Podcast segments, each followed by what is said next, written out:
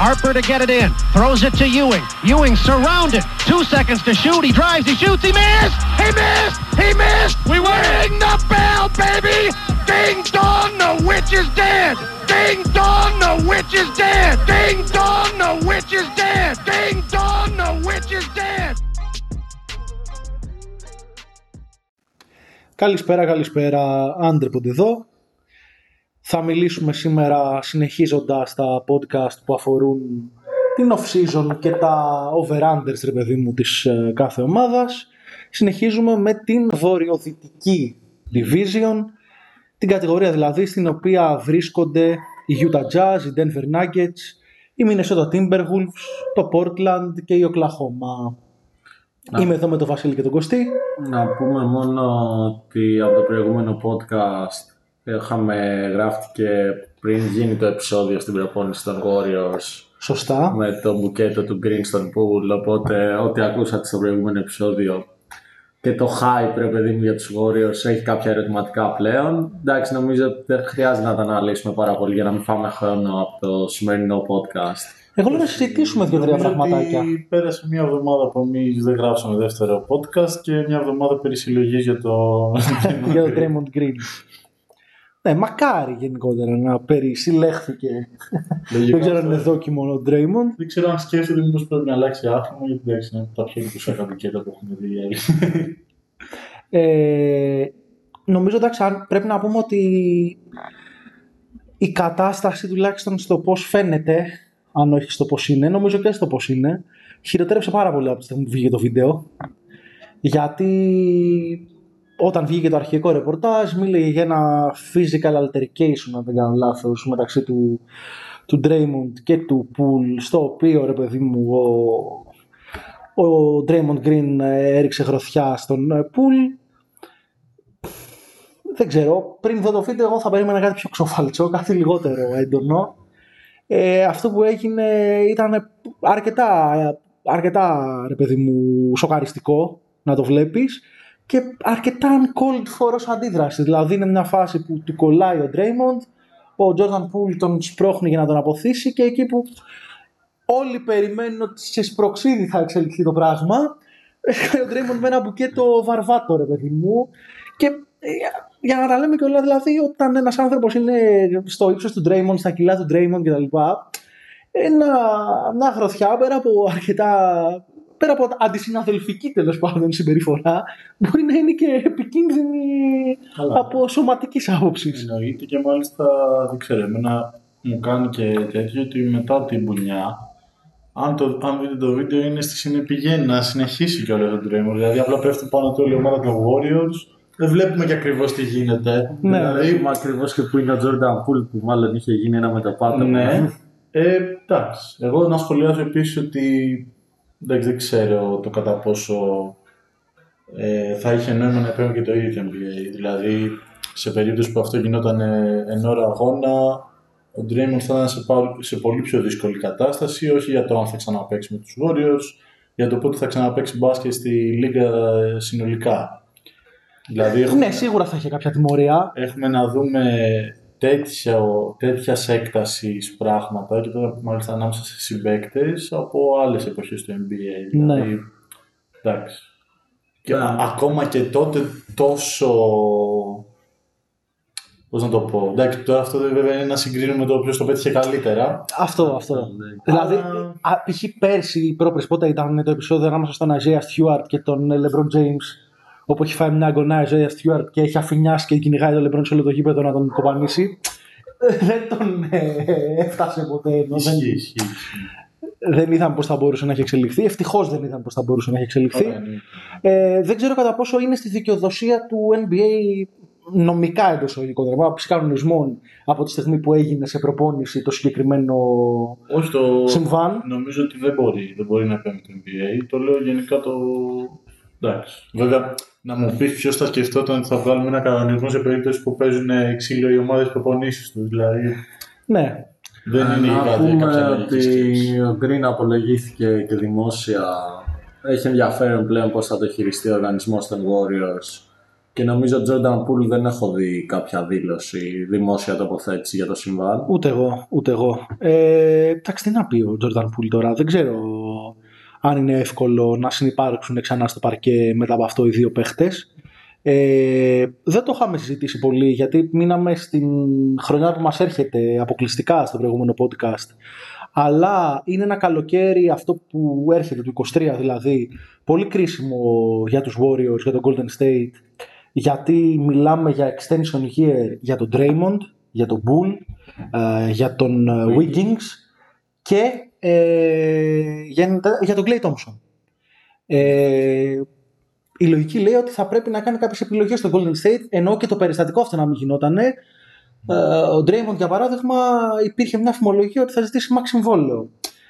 Και τώρα το κάνει ακόμα πιο δύσκολο το να διεκδικήσει ένα τέτοιο συμβόλαιο, αλλά και πριν με την αθλητική κατάσταση την οποία τον είδαμε πέρυσι, ειδικά μετά τον τραυματισμό του, την ε, αρκετά μέτρια εμφάνισή του για τα δεδομένα του στα play-off, νομίζω ότι έκανε ήδη περίεργη την κατάσταση αυτή. Εξάλλου Warriors είναι ένα franchise το οποίο στα συμβόλαια είναι πολύ ψηλά και πληρώνει luxury tax ακραίο.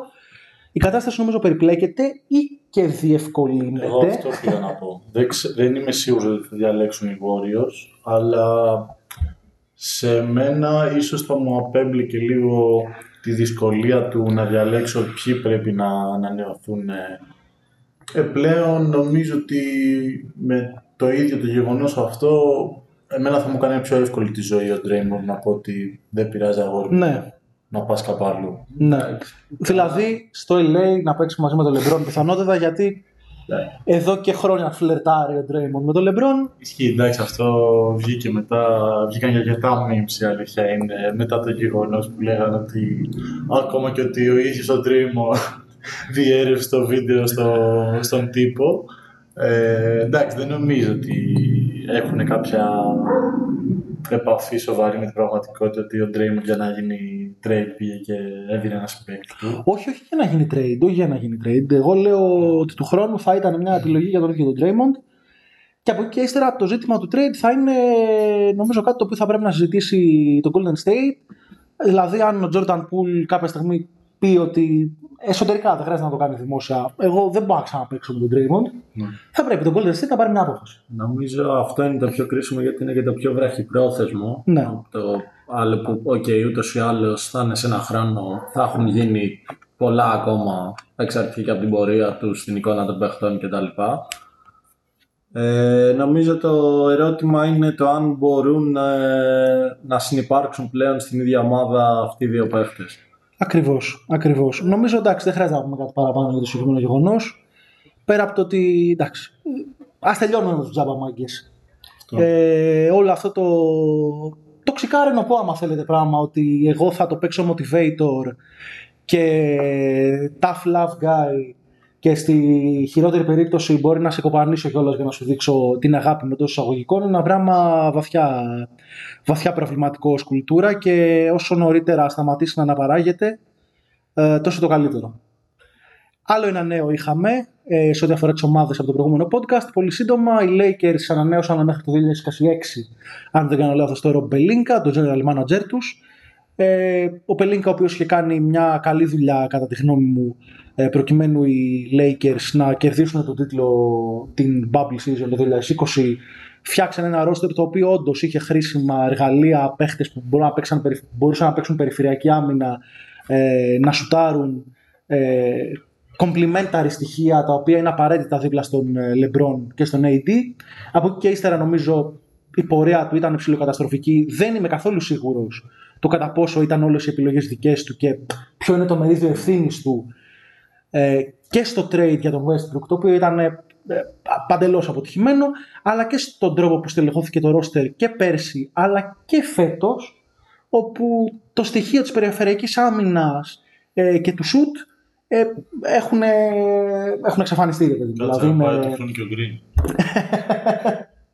ναι, δεν λύνει τα συγκεκριμένα ζητήματα, ας πούμε.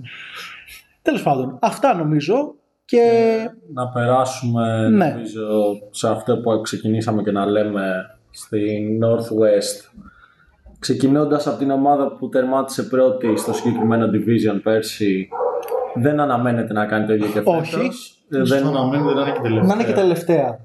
Εντάξει, υπάρχουν και Thunder, θα δούμε. Αυτό, υπάρχει και η Thunder. Ε, και η αλήθεια είναι ότι η Utah ακόμα έχει στο ρόστερ τους κάποιους βετεράνους που από μόνοι τους μπορούν να σου φέρουν κάποιες νίκες περισσότερες ίσως από αυτές που μπορεί να πάρει ο Κλαχώμα, η οποία και με τον ε, Βίκτορ Μεμπανιάμα να υπάρχει στο προσκήνιο ε, για τον draft του 2023. Ε, δεν είναι, πώς λέγεται, δεν θα ήταν παράλογο να δούμε τη Thunder σε ένα ακραίο ε, tanking season, τουλάχιστον στο ακόμα. δεύτερο εξάμεινο της χρονιάς. Μην δούμε πολλούς όμως. Ναι, ε, εγώ έχω ένα ερωτηματικό προς το συγκεκριμένο. Κάποια στιγμή, ίσως στο επόμενο podcast να το συζητήσουμε και για το φαινόμενο των alien με μπανιάμα, αλλά και για το τι σημαίνει αυτό ε, για το tanking και τη φετινή χρονιά. Εγώ λέω να πάμε να συζητήσουμε για τις πέντε ομάδες και αν μας μείνει χρόνος στο τέλος, μπορούμε να το συζητήσουμε και στο τέλος του σημερινού podcast. Ναι, να πούμε για τη Utah ότι ουσιαστικά είναι ένα καλοκαίρι των μεγάλων αλλαγών. Ουσιαστικά το franchise που είχε στηθεί γύρω από τον Donovan Mitchell, τον Rudy Gobert, όλη αυτή η ομάδα, τον Bogdanovic, ουσιαστικά έριξε αυλαία. Ε, φύγανε οι Stars, πάμε για ένα rebuild, πολλά picks. Στο... Πάρα πολλά στο picks. Πάρα πολλά picks. Να πούμε εν συντομία τις κινήσεις, ποιοι ήρθαν, ποιοι έφυγαν. Η Utah η οποία μ- μέσα από τα trade της απέκτησε τον Malik Beasley, τον Bolmaro και τον Vanderbilt από τους Timberwolves για να δώσει το Rudy Gobert. Θες να τα πάρουμε λίγο με τη σειρά, γιατί έχει ένα Ανατέλει. νόημα. Ναι, πώς ναι, ξεκίνησαν ναι. τα πράγματα από την αρχή του καλοκαιριού. Το πρώτο trade ήταν κάτι που εντάξει, περισσότερο είχε ενδιαφέρον για την έτερη ομάδα σε σχέση με τον χρόνο τον οποίο ανακοινώθηκε. Ήταν ε, ένα trade όπου οι Jazz δώσανε τον Royce O'Neal στους Brooklyn Nets και πήρανε ένα pick ε, πρώτου γύρου του 2023. Ε, ναι. Ε, το, το ενδιαφέρον ήταν ότι το συγκεκριμένο trade, αν δεν κάνω λάθος, ανακοινώθηκε μερικά λεπτά ε, μετά την είδηση ότι ο Kevin Durant ε, ζήτησε trade από τους Brooklyn Nets. Σε μια ομάδα ε, που θα πήγαινε για rebuild εφόσον, ή τέλος πάντων όχι ακριβώς rebuild, αλλά retool ίσως, εφόσον έδινε το Kevin Durant, δεν υπήρχε ιδιαίτερο νόημα να δώσει ένα first round pick. Μάλλον δεν υπήρχε κανένα νόημα να δώσει ένα first round pick για να πάρει τον Royce O'Neal. Δύσκολα βρίσκεις τώρα βασικά, αλλά τέλος πάντων για μένα. Δύσκολα βρίσκεις ακόμα και τώρα νόημα. Έχεις δίκιο γιατί ο Royce O'Neal έκανε πέρσι μια πολύ μέτρια σεζόν όπου και στην περιφερειακή του άμυνα ήταν πολύ χειρότερος, αλλά ε, και στο σουτ του συνέχισε να δείχνει μια, μια αστάθεια. Ε, Παρ' όλα αυτά νομίζω είναι ένα καλό trade για τη Utah γιατί μετά φάνηκε σε τι συνθήκη μπαίνει αυτή του, του total rebuild ε, κατάφερε και πήρε ένα, ένα first round pick ε, για έναν παίχτη που δεν είμαι σίγουρος κατά πόσο το, το περίμενα απαραίτητα. Ε, το επόμενο trade, το οποίο ήταν ένα, αυτό που λέμε blockbuster trade, το οποίο έχει και πάρα πολύ μεγάλο ενδιαφέρον και για την έτερη ομάδα που θα συζητήσουμε γιατί ανήκει στην ίδια division, ήταν ότι οι Jazz στείλανε τον Gobert στους Timberwolves και πήραν πίσω τον Malik Beasley, τον Patrick Beverly, τον Leandro Bolmaro, τον Walker Kessler, ο οποίος είναι rookie, θα είναι rookie τη φετινή χρονιά, ήταν το νούμερο 22 pick ε, στο φετινό draft. Ένας ε, αρκετά ψηλός λευκός center με λίγο αργά πόδια, αλλά και κάποια καλά στοιχεία όπως το rim protection και νομίζω και ένα potential κάποια στιγμή να μπορεί να σουτάρει την μπάλα. Ε, πήραν τον Jared Vanderbilt, ο οποίος θα συζητήσουμε νομίζω είναι ένα, ένας αρκετά ενδιαφέρον νέος παίχτης, ειδικά σε σχέση με το τι μπορεί να προσφέρει στην άμυνα και στο rebound. Ενώ πήρανε και τρία first round picks, καταρχάς unprotected, του 23, του 25 και του 27, ένα pick swap unprotected, αν θυμάμαι καλά, για το 2026 και ένα protected first round pick του 2029. Ε, ήταν ένα trade το οποίο μαζί με το trade του Dejounte Murray στην Ατλάντα επικύρωσε ότι φέτος στο NBA ζούμε μια μεγάλη αλλαγή. Ότι πλέον δίνονται πολύ πιο εύκολα από ό,τι πριν unprotected first round, first round picks. Ήταν κάτι που την τελευταία πενταετία, εξαετία είχε σταματήσει να γίνεται. Ακόμα και top 3 ή top 1 protections μπαίνανε. Δεν ήταν εύκολες, δεν ήταν easy οι ομάδες το να αποχωριστούν ε, μελλοντικά unprotected first round pick τους, γιατί υπάρχει πάντα ο κίνδυνος του να στραβώσει κάτι, είτε με τραυματισμούς, είτε με κάποιο trade request κυρίως και να βρεθείς με ένα εξαιρετικό pick το οποίο θα κληθείς να δώσεις ε, σε μια άλλη ομάδα. Ναι, το είχαμε δει κιόλα σε προηγούμενες εποχές του NBA. Με πιο χαρακτηριστικό εκείνο το trade Βοστώνη με τους Nets. Ναι. Που είχε κοστίσει πάρα πολύ ακριβά για τους Nets. Ε, έχουν πάρει pick που αυτή τη στιγμή τους έχουν φτιάξει μια ομάδα που έφτασε μέχρι και τον τελικό του πρωταθλήματος τους Βοστώνη. Η Βοστώνη, ναι. Από εκείνο το trade. Και μιλάμε για ένα trade το οποίο έγινε εδώ και πάνω από 10 χρόνια, έτσι. Δηλαδή, οκ, okay, είχε παίξει το ρόλο του και αυτό νομίζω. Παίζει να ήταν το πιο καθοριστικό trade στο να οι ομάδες να, να δυσκολεύονται να, να δώσουν ένα protect first round pick. Βέβαια τώρα αυτό βλέπουμε τη διαφορά και εγώ θα πω ότι μάλλον ήμουνα στη συγκεκριμένη περίπτωση και της προηγούμενης σχολής. Δηλαδή είναι αρκετό ρίσκο το, από τη Μινεσότα τώρα και σαν ομάδα που είναι η Μινεσότα, γιατί δεν μιλάμε για ένα μεγάλο franchise που δεν θα πετύχει κάτι και θα το φτιάξουν και μέσω κάποιων μεγάλων συμβολέων σε ελεύθερους παίκτες κτλ. Ε, το ότι έχουν δώσει τρία first round pick χωρίς protection μπορώ να πω ότι η Utah και να μην πετύχει στο να πάρει κάποιο πολύ καλό pick με αυτά θα είναι άτυχη πιθανότατα. Δηλαδή είναι δύσκολο. Βέβαια το τελευταίο pick που έχει και τη μεγαλύτερη ε, που είναι το 2029 οπότε είναι και πιο πιθανό να είναι υψηλό pick έχει κάποιο protection. Έχει ένα protection.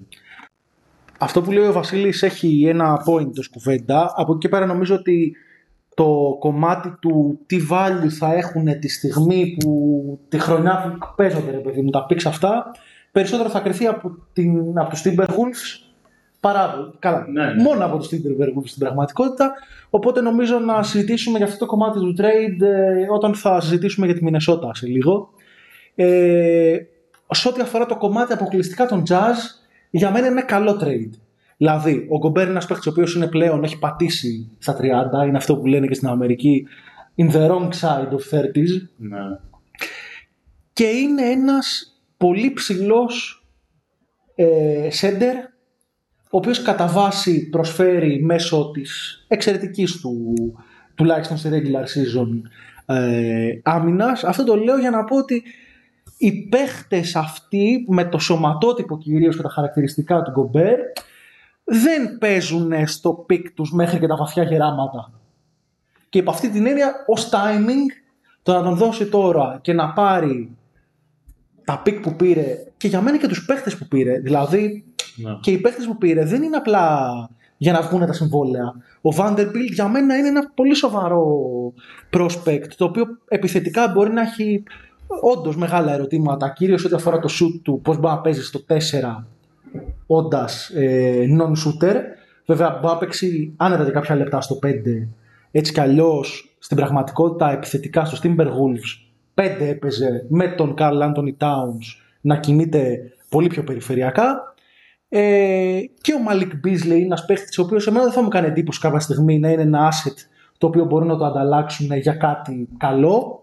Ε, ποιοι άλλοι; Ε, ποιους άλλους παίχτε μέσα; Τον, ε, τον Pat Beverly ήδη τον ανταλλάξανε στους Lakers και πήραν ένα prospect, δύο prospect μάλλον, τον Stanley Johnson και τον Taylor Horton Tucker. Κανείς από αυτούς, ρε παιδί μου, δεν είναι κάτι το wow.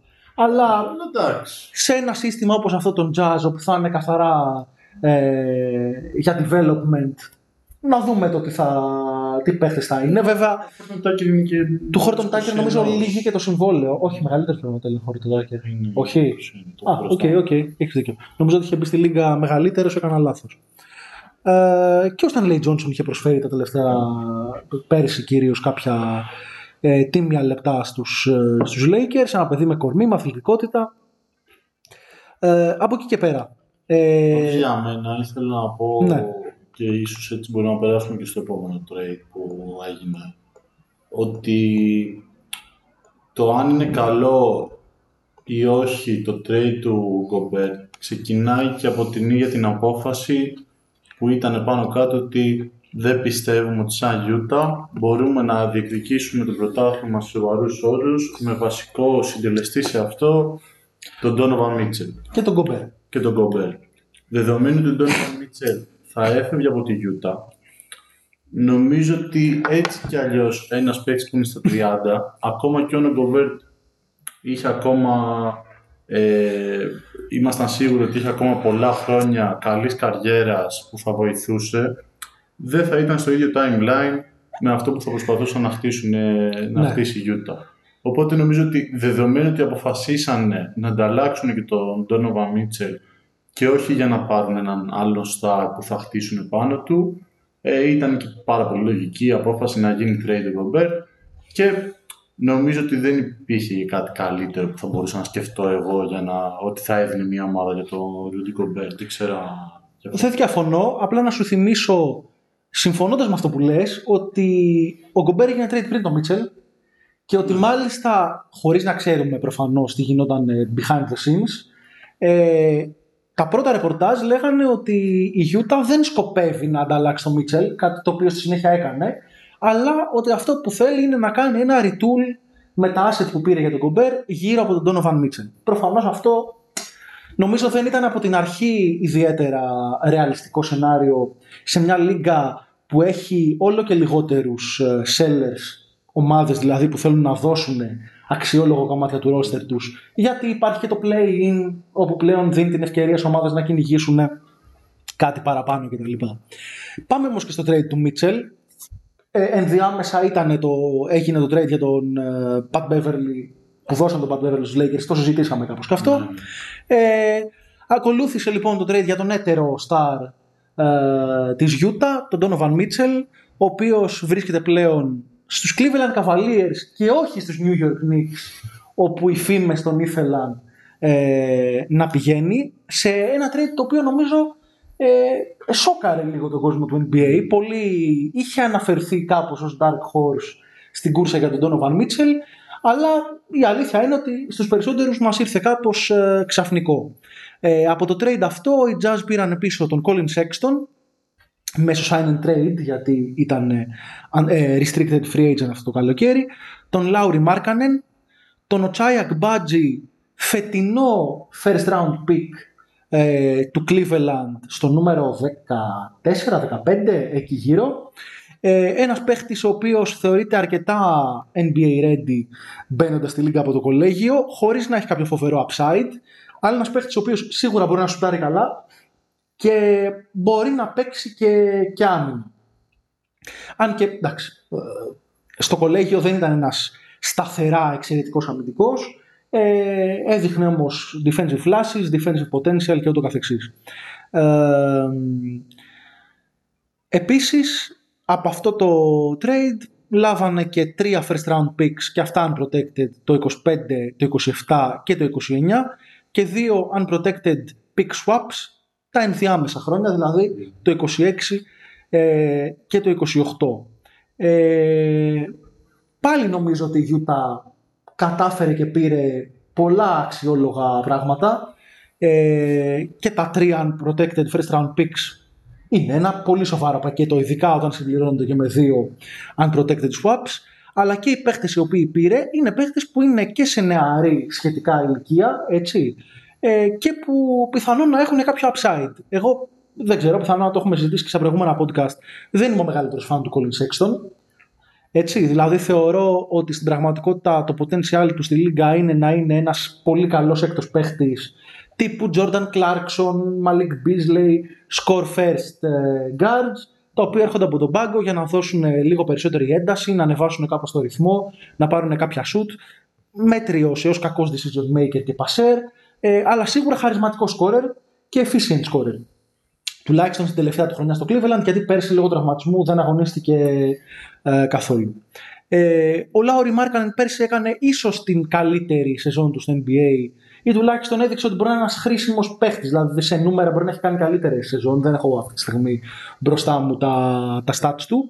Ε, αλλά ήταν η πρώτη χρονιά που έβλεπες έναν Μάρκανεν ο οποίος αποτελεί οργανικό κομμάτι μιας καλά δουλεμένης πεντάδας στο Cleveland, παίζοντας μάλιστα στο 3, όχι τη φοιτητική του θέση που θεωρείται ε, το 4.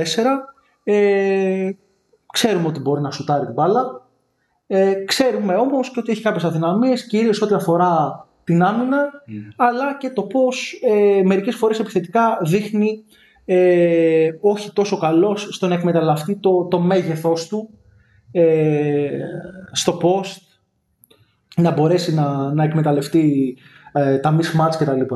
Έκανε και ένα τρομερό Eurobasket, αλλά Ναι. δεν είναι η πρώτη φορά. Δηλαδή, στο Eurobasket φαίνεται λίγο, δεν ξέρω, ακραίος παίχτης και cheat ε, που δεν ισχύει μετέπειτα στην καριέρα του στο NBA. Δηλαδή, ακόμα και αυτά που συζητάμε σαν ελαττώματά του, ε, όταν πεις στο Eurobasket νομίζω ότι είναι από τους καλύτερους παίχτες αυτό. Δηλαδή, θυμι- θυμίζει λίγο τον Dirk, ξέρω εγώ, που βέβαια με αρκετά πιο έντονα μπεις μάτς, ξέρω εγώ, με τους παίχτες που παίζουν στο Ευρωμπάσκετ. Αυτό. Πιο εύκολο να αποστάρει, πιο εύκολο να γυρίσει και να σουτάρει. Ε, ναι, νο- νομίζω είναι αρκετά καλό trade για την ε, Utah. Ε, η Utah η οποία στην αρχή, επειδή οι περισσότερες συζητήσεις, τουλάχιστον σύμφωνα με τα ρεπορτάζ, γινόντουσαν με τους Knicks, ζητούσε 6-7 first round picks από τους Knicks. Απλά εδώ υπάρχει υποσημείωση ότι τα περισσότερα από τα picks που έχουν ε, οι Knicks είναι protected pick άλλων ομάδων. Υπό την έννοια αυτή, πιθανότατα μπορεί τα pick που πήρε να είναι λιγότερα, αλλά πιθανόν να είναι πολύ πιο valuable, ακριβώς γιατί είναι της ίδιας της ομάδας στην οποία πήγε ο, ε, ο Donovan και είναι και, και unprotected, κυρίως αυτό. Βέβαια, το Cleveland είναι μια πολύ νεανική ομάδα, Το πήγα να πω. έτσι, ε, η οποία εφόσον καταφέρει κρα- και κρατήσει τον κορμό της, γιατί το συμβόλαιο του Donovan Mitchell κάποια στιγμή θα λήξει, έτσι, δηλαδή θα είναι μια ακριβή ομάδα το να μπορέσει να κρατήσει τον Garland, τον Mitchell, τον ε, Mobley και τον Allen. Ναι, απλά έχει όλους αυτούς. Δηλαδή, αν πήγαινε στη Νέα Υόρκη, θα σου λέει κάποιος ότι Οκ, πήγε ο Μίτσελ, αλλά είναι ο Μίτσελ και δίπλα του. Εντάξει, κάποιοι περίεργοι θα πω εγώ. Ναι, δεν είναι ακριβώς περίεργη. Δεν- Μην υποτιμάμε Ναι, τόσο εντάξει. τους Knicks, γιατί και ο Μπρόνσον είναι ένας χρήσιμος μπασκετμπολίστας και ο RJ Βέβαια, Barrett ναι. είναι ένας ανερχόμενος νεαρός, ο οποίος πέρυσι έκανε την καλύτερη σεζόν της καριέρας του. Αλλά σίγουρα δεν σου δείχνει το ίδιο potential με αυτό που έχουν το Cleveland. Το λέω στην υπερβολική του μορφή. Απλά Ναι. λέω ότι πιο εύκολα μπορεί να πειστώ ότι ένα pick του 28 ε, της Νέας Υόρκης θα είναι σε υψηλές θέσεις παρά του Cleveland. Εντάξει, προφανώς αυτό είναι δυναμικό, αλλάζει, είναι και μεγάλη αγορά η Νέα Υόρκη, θα σου πει κάποια στιγμή κάποιος αποφασίζει να πάει. Κάθε χρόνο μας λένε θα πάει, κάποιος δεν πηγαίνει κανένας. Αλλά κάποια στιγμή θα γίνει πιθανότητα. Δεν είναι και. Να απίθανο. πούμε βέβαια ότι η Utah σε αυτό το trade ε, συνειδητά, νομίζω και βέβαια στα ρεπορτάζ, δεν πήρε pick από το 23 και το 24, τις δύο επόμενες δηλαδή σεζόν από το Cleveland, αλλά ζήτησε τα πιο μελλοντικά picks, δηλαδή picks που φτάνει το τελευταίο μέχρι το 2029. Μέχρι το 2029, Ναι. 7 χρόνια μετά από το σήμερα, ε, κανείς δεν μπορεί να σου εγγυηθεί το τι ομάδα θα έχεις. Όχι, αυτό ήταν πολύ σωστή κίνηση. Δηλαδή τα pick και τα swaps τρέχουν από το 25 μέχρι το 29. Εγώ μια εντάξει, οπτική, εντάξει, που τώρα είναι περίεργο αυτό στο, στο trade, είναι ότι μου, μου αρέσει πάρα πολύ για το τι πιστεύω ότι θα μπορούσαν να πάρουν ε, αυτή τη στιγμή για τον Donovan Mitchell. Θα μπορούσε να πει κάποιος ότι δύο χρόνια πριν με τον Donovan Mitchell να έχει κάνει 50 συνεχόμενες στα play-off, Μπορεί να παίρνει κάτι περισσότερο. ε, μάλλον θα παίρνει αρκετά περισσότερο πιστεύω. Εντάξει, αρκετά. Αλλά- Δεν δίνεται συχνά αρκετά κάτι παραπάνω από τα τρία first round Ναι, picks εντάξει. unprotected και δύο swaps unprotected. Ισχύει. Εγώ το δύο χρόνια πριν μου φαίνεται παράλογο, δηλαδή δεν είχε κανένα λόγο Όχι, δύο χρόνια δεν- πριν η Utah να πάει να κάνει αυτό το trade. Αυτό ήθελα να πω. Δεν ήξερε ποιο θα μπορούσε να τον ταβάνει της. Μπορεί να άκουσε το πέρσι. Ναι. Εντάξει, απλά πέρσι όντως μπορεί να μην. Δεν νομίζω ότι θα έχει τρομακτική διαφορά. Βέβαια, συμφωνώ ότι πρόπερσι θα ήταν κάποιος. και εμείς δηλαδή πιθανότατα, άμα έρχονταν και μου λέγανε κάποιο ότι η Utah αποφάσισε ότι κάνει rebuild μετά από εκείνη τη σεζόν, θα έλεγα οκ. Μα γιατί, ναι, δηλαδή σαν να μου λες, Περίεργο. γιατί η Βοστώνη δεν έκανε trade πριν από δύο χρόνια τον Jason Tatum. Μα, Ναι, γιατί μπράβο, να το ναι, κάνει. ισχύει, ισχύει. Όχι, συμφωνώ. Το τελευταίο trade για τη Utah το φετινό καλοκαίρι ήταν νομίζω το χειρότερο για την ίδια. Κάτι το οποίο προσωπικά όταν το είδα μου έκανε λίγο εντύπωση. Εντάξει, δεν ε, είναι τόσο φοβερό. Έδωσε τον Bogdanovic, τον Bojan Bogdanovic και πήρε πίσω ε, τον Kelly Olynyk, τον Saban Lee και λεφτά. Τον έδωσε στους Pistons, ε, γιατί δεν το ανέφερα πριν. Ο Saban Lee έχει γίνει ήδη wave, έχει ήδη κοπεί από το roster και είναι ελεύθερος. Ε, εγώ περίμενα ότι ένα έστω και heavily protected first round pick από κάποιον contender θα βρει η Utah ε, για τον Bogdanovic.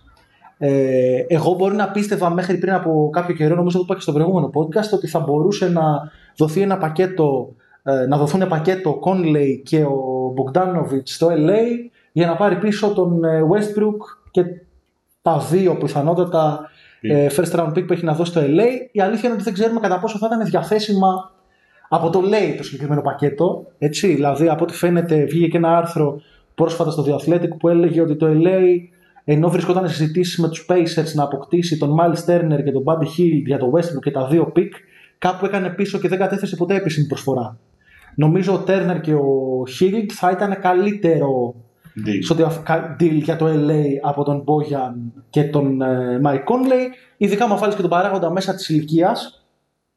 Και άμα βάλεις μέσα και τον παράγοντα ότι το LA έχει ήδη αποκτήσει δύο point guard πέραν του Westbrook στο φετινό παζάρι, τον ε, Pat Beverly και τον Dennis Rodder στις τελευταίες μέρες της, ε, στη free agency τέλος πάντων.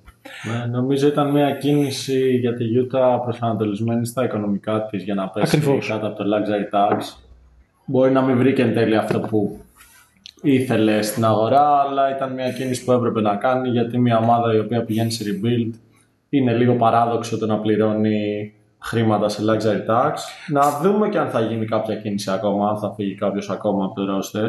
Ο Conley, ο Malik Beasley, Ναι, δηλαδή ο Jordan Clarkson. αν θέλει να κάνει heavy tanking η Utah αυτή τη στιγμή μου φαίνεται και λίγο δύσκολο σε σύγκριση με τα roster των Spurs ή κάποιων άλλων ομάδων ότι είναι λίγο, έχει και κάποιους παίχτες πιο καπνισμένους στο NBA Ακριβώς. η Utah έχει πιο, είναι ομάδα με, πε- ίσως με περισσότερο ταλέντο απλά είναι πιο νεαροί οι παίχτες της.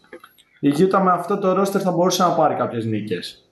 Ακριβώς, υπάρχουν έμπειροι βετεράνοι που για να το πάμε και συγκεκριμένα ε, επειδή και στο προηγούμενο podcast συζητάγαμε τα over-under των ομάδων αυτή τη στιγμή το over-under της Utah σε ελληνική πλατφόρμα στοιχηματισμού δίνεται στις 24,5 νίκες.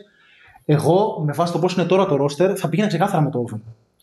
Ναι, και εγώ πιστεύω απλά δεν νομίζω να μείνει και έτσι δηλαδή Νομίζω ότι ίδια- το ίδιο το over-under το όριο δίνεται στη λογική ότι η Utah δεν θα μείνει η ίδια. Δηλαδή δεν νομίζω ότι υπάρχει κάποιος που πιστεύει ότι με αυτή την ομάδα η Utah πηγαίνει για τέτοια νούμερα. Το καταλαβαίνω, απλά θα πω ότι δεν, για, να, για να δώσεις χρειάζεται και κάποιος που είναι διατεθειμένος Να να, αγοράσει. πάρει, να αγοράσει. Αυτή τη στιγμή δεν μπορώ να βρω ποια ομάδα θα έδινε σοβαρά asset για να πάρει ποιοι τον Mike Conley. Ο οποίος είναι ο πιο old school βετεράνος, ο οποίος μπορεί να σου δώσει νίκες μέσα στη σεζόν, έχοντας έναν scoring- scoring shooting guard δίπλα του, έχοντας τον Ολίνικ, ο οποίος είναι ένας τίμιος scoring ψηλός, ε, Εντάξει, Η αλήθεια είναι ότι εντάξει, λέμε ότι λέμε για το νέο wonderkid του, του μπάσκετ, ρε παιδί μου, και ότι πολλές ομάδες μπορεί να επιλέξουν να κάνουν ε, πολύ σκληρό tanking.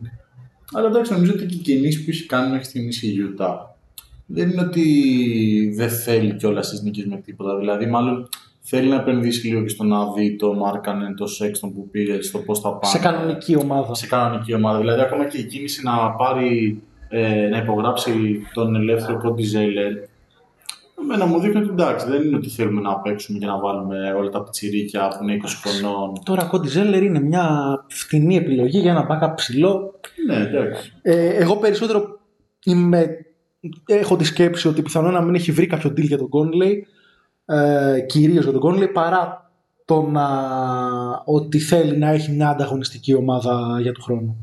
Πάντως, εσύ, ας πούμε, ακόμα και το, η ανταλλαγή ας πούμε, του Bogdanovic που έφερε πίσω τον Κέλι Ολίνικ. Εντάξει, ξέρω εγώ, δηλαδή, εκτός και άμα ξαναγίνει trade και ο ίδιος. ε, δεν είναι ότι. Κοίτα, αν δεν μπορεί να σου φέρει κάτι καλύτερο ο Μπόγιαν Μπογκντάνοβιτς, δεν μπορεί να σου φέρει κάτι καλύτερο ο Κέλι Ολίνικ. Ναι, αυτό λέω. Αλλά δεδομένου ότι θα Γιατί μείνει είπες στην μήπως ομάδα- ξαναγίνει trade; Ναι, ο- δεν λέω ότι θα γίνει. Απλά λέω ότι και εμένα πιθα- η μεγαλύτερη τέτοια είναι ότι μάλλον δεν θα ξαναγίνει. Ε, δεδομένου αυτού βάζεις άλλον έναν παίκτη ο οποίος έχει εμπειρία στη Λίγκα. Πέρυσι με, τη, με τους Pistons έκανε μια καλή σεζόν. Δηλαδή, Πάντα τίμια παίζει ο αυτό Κέλιο. δηλαδή δεν είναι ότι θα έχει και Εντάξει, τους τίμιες τόσους... παίχτες μπορεί να έχει και θα συνεχίσει να έχει μάλλον για άλλη τη σεζόν. Το θέμα είναι σε αυτό που λες για τον προσανατολισμό ότι εγώ διαφωνώ σε σχέση Ναι. με το ότι okay, είναι μια χρονιά που κλείνει ένας κύκλος για την ομάδα, δείχ- ξέρουν ότι δεν θα πρωταγωνιστήσουν τα επόμενα χρόνια και πιθανόν να διεκδικήσουν ό,τι καλύτερο γίνεται μέσω του draft, μέσω των μελλοντικών του speak.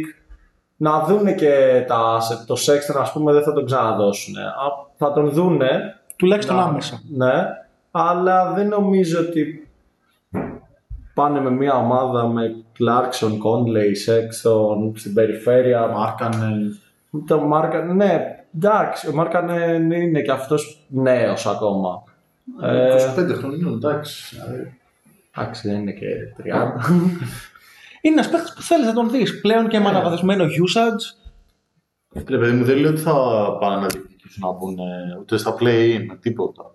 Αλλά δεν θα είναι και η ομάδα που θα τρώει τη- το ένα χαστό και μετά το άλλο από τις ομάδες του NBA.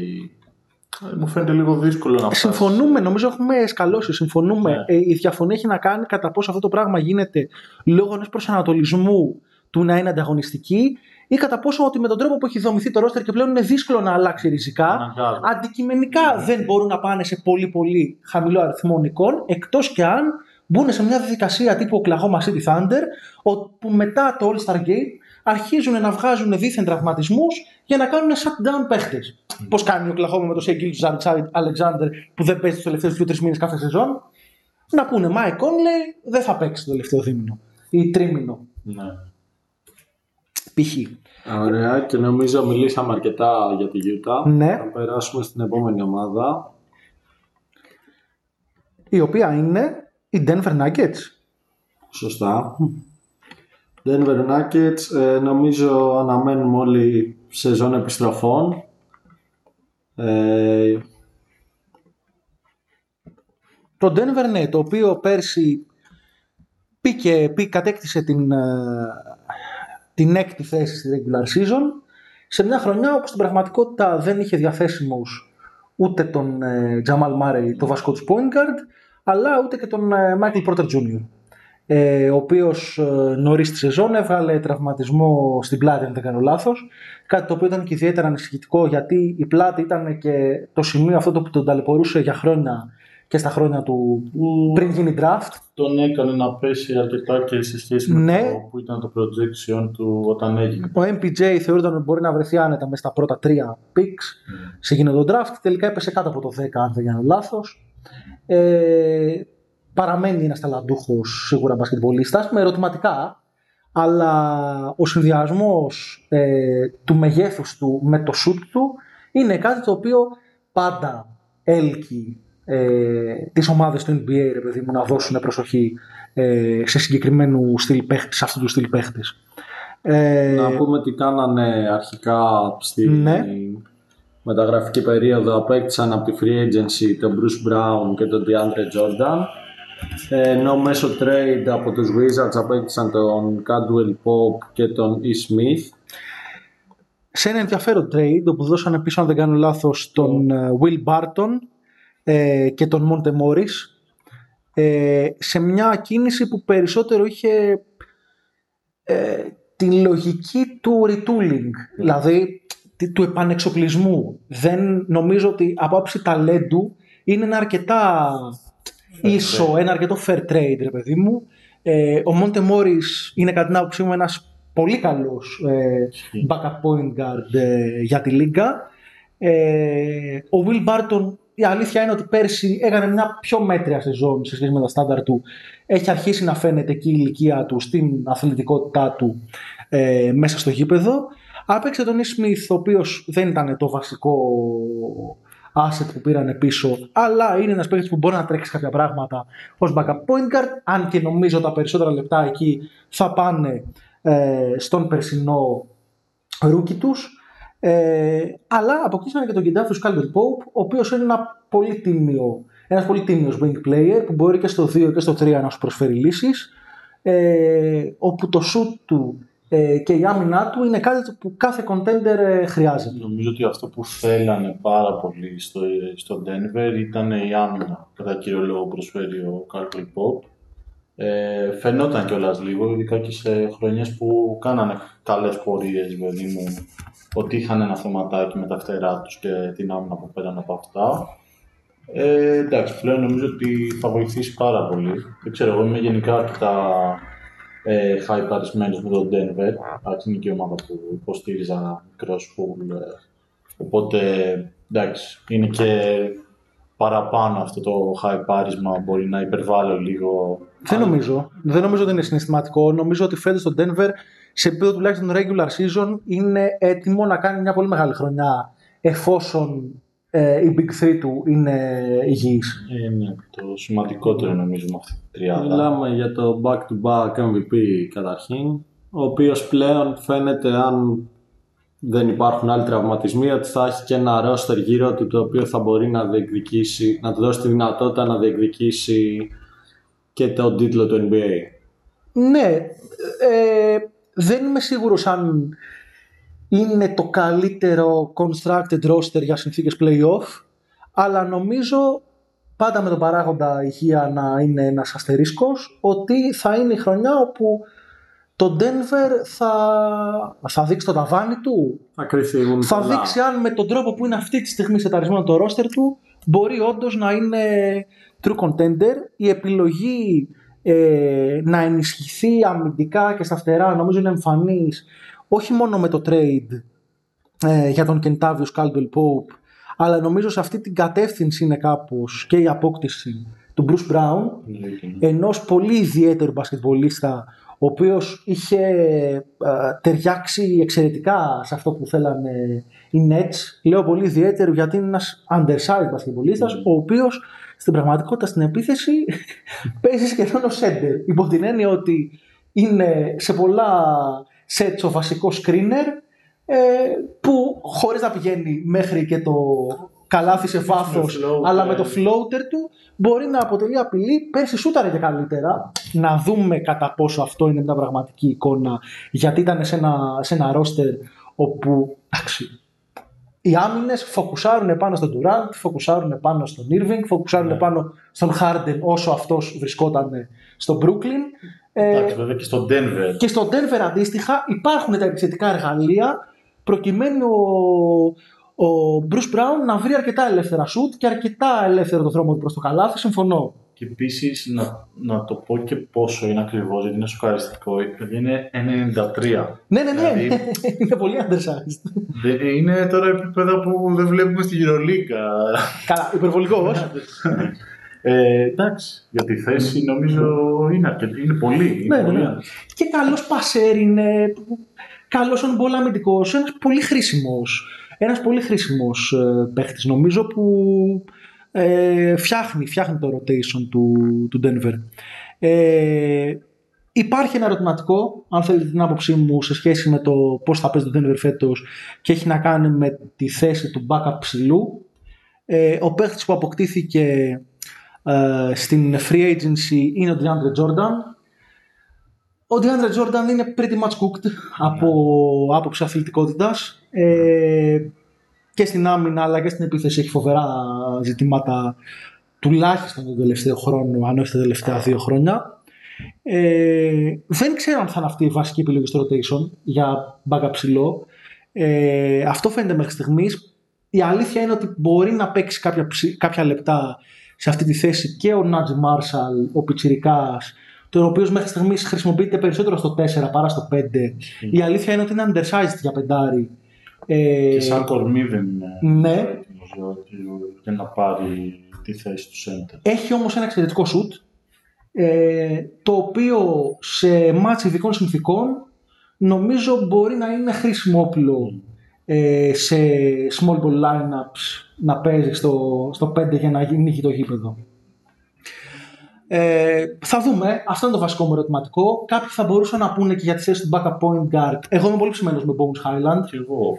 Από πέρσι είναι ένας παίχτης που, οκ, θέλω να τον δω να βελτιώνει τη δημιουργία του, το playmaking του, τα διαβάσματά του στο pick and roll, αλλά είναι ένας πολύ καλός σουτέρ και ένας παίχτης, ρε παιδί μου, πώς να το πω έτσι. ε, Πολιτικά λίγο correct τρόπο, είναι gutsy παίχτης. Είναι παίκτης που μπήκε πέρυσι σεζόν ως rookie και δεν φοβόταν ε, κανέναν και τίποτα. Ε, είμαι έτοιμος να τον δω με ένα αναβαθμισμένο usage φέτος. Και εγώ τον περιμένω αρκετά η αλήθεια είναι. Ε, εντάξει, γενικά πάντως πέρα τη θέση του center που έχεις δίκιο που λες ότι είναι ερωτηματικό ο backup center, βέβαια εγώ θα πω ότι νομίζω ότι στα play-off θα δούμε εξωπραγματικά νούμερα σύγχρονα συμμετοχής στον Νικολά Γιώκητς. Ναι, εντάξει, μιλάμε πάντα για τη regular. Ο Ναι. Jokic στα playoff μπορεί να παίζει και 38-40 λεπτά το match. It's okay. Ε, πέρα από αυτή τη θέση, βέβαια, εγώ και στα φτερά και στα guard βλέπω μια ομάδα η οποία έχει λύσεις. Δηλαδή, δεν βλέπω κάποια θέση που λέω ότι ναι, εδώ, δηλαδή, ακόμα και για, ειδικά για τη regular season που συζητάμε, είναι μια ομάδα η οποία μπορεί να αντέξει και μικρούς τραυματισμούς. Τώρα δεν συζητάμε να, ε, να γίνει πάλι κάτι του τύπου να χάσει ο Εννοείται, Jamal εννοείται, Murray εννοείται. Τρει-τέσσερι μήνες, ξέρω εγώ, θα σου πω. Δεν λέω καν να χάσει το playoff, έτσι. Ε, μην το συζητάς, αυτό είναι. Ναι, αυτά θα είναι μεγάλα προβλήματα, αλλά τραυματισμού παιχτών του ρόστερ που θα λείψουν ακόμα και για ένα σχετικά μεγάλο χρονικό διάστημα είναι μια ομάδα η οποία πιστεύω μπορεί να τους αντέξει. Υπάρχει κάτι άλλο που μπορούμε να πούμε για τον Denver ή να πάμε στις προβλέψεις μας; Ε, ας πάμε στις προβλέψεις, νομίζω Το line βρίσκεται στο 50 μισό. Και εγώ θα, θα ομολογήσω ότι έχω παίξει ήδη τον Denver, όχι απλά να κάνει over το line. Έχω παίξει να κάνει 55, κάτι τέτοιο. Οκ. Ε, που είναι το υψηλότερο που, μπορεί, που δινόταν, ρε παιδί μου, κατάλαβε. Εγώ θα πω με ψυχραιμία ότι εφόσον δεν έχουμε κάποιον σοκαριστικό τραυματισμό, το Denver ίσως να είναι στα μάτια μου το πρώτο φαβορή για να είναι φέτος ομάδα των 60 νικών. Για μένα. Δηλαδή να κατακτήσει χωρίς ε, εφόσον δεν δούμε κάτι εξωπραγματικό από κάποια άλλη ομάδα να κατακτήσει την πρώτη θέση στη regular season της Δύσης. Και από αυτή την έννοια το over 50 μισό νίκες θα ήταν από τα πιο άνετα πονταρίσματα από αυτά που έχουμε δει μέχρι στιγμής για τις ομάδες της Λίγκας. Κωστή; Θες μισό λεπτό. Ναι, νομίζω οι Nuggets πέρσι χωρίς τον Murray, χωρίς τον Michael Porter, με ένα, χωρίς να προσθέσουν και τα, τους ρολίστες που είπαμε, κατάφεραν να κάνουν 48. Το να κάνουν δύο νίκες παραπάνω από πέρσι, Τρεις. τρεις, δεν θα μου φανεί απίθανο. Δεν- Το θεωρώ πολύ λογικό. Ε, οπότε ναι, πάμε το over. Το πόσο over θα είναι να μένετε να το δούμε. Είσαι πιο επιφυλακτικός. Εγώ θα συνεχίσω να το λέω. Το Εγώ δεν θα μου κάνει εντύπωση. Ενώ να σε σχέση με τον κάνουν ενδεχόμενο των και 60 νικών, το να είναι.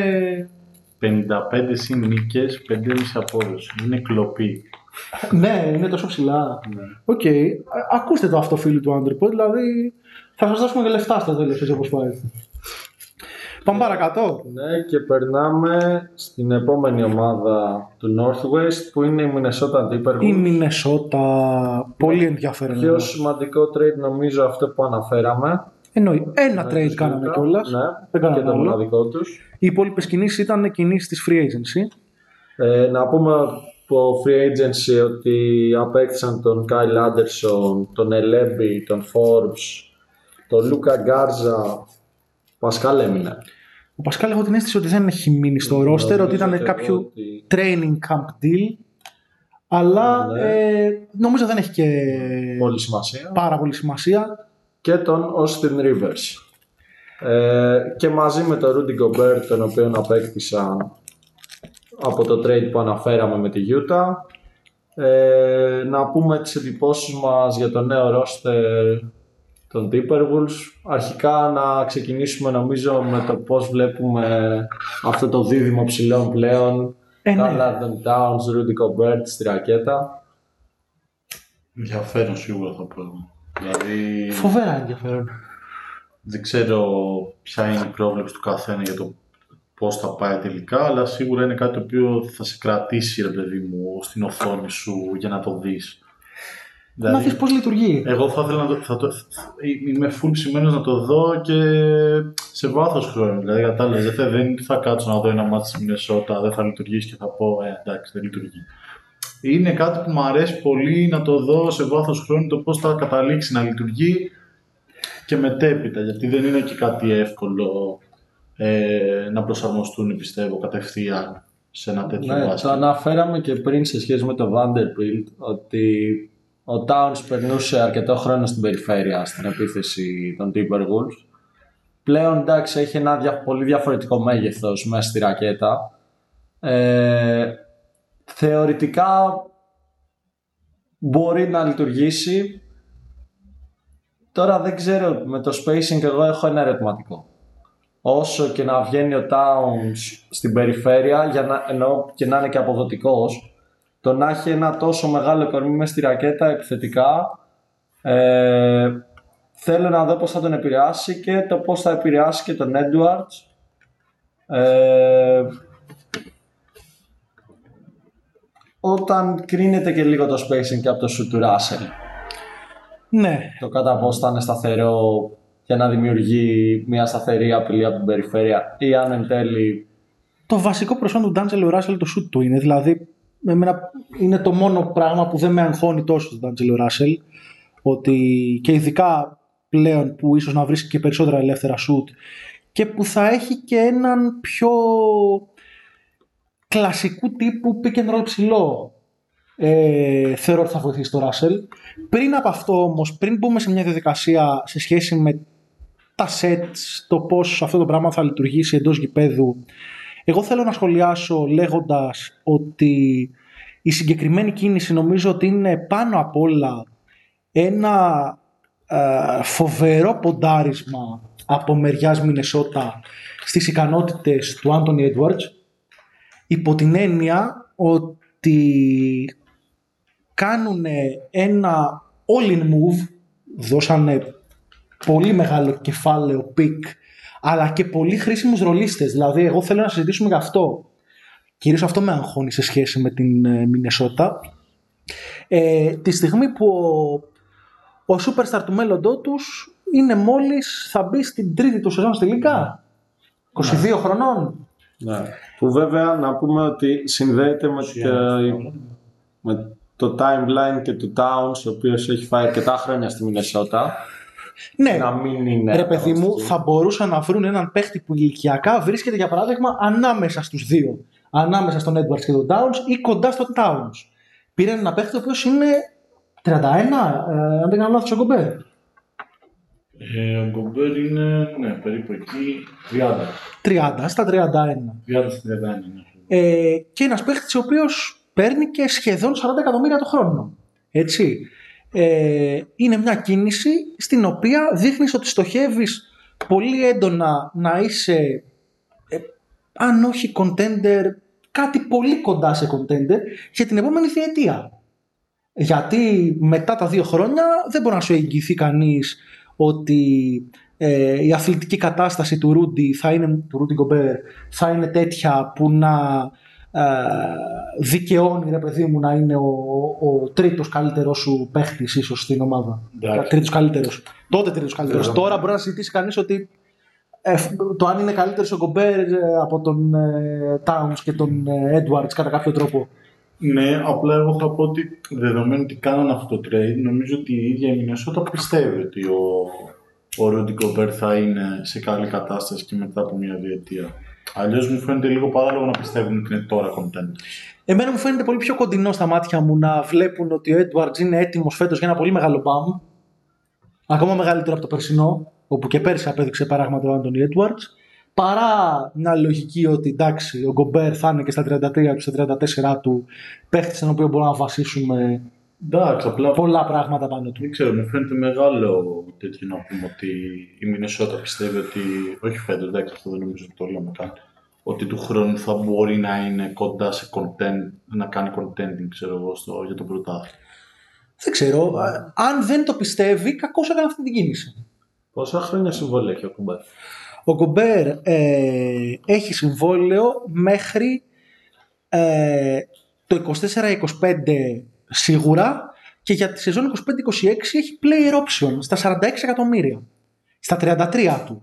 Ένας 33χρονο center να κάνει decline μια option στα 46,5 εκατομμύρια μου φαίνεται πάρα πολύ δύσκολο και από αυτή την έννοια ο Γκομπέρ έχει συμβόλαιο για, τις επόμενα- για τις επόμενες 4 σεζόν. Ναι, εντάξει.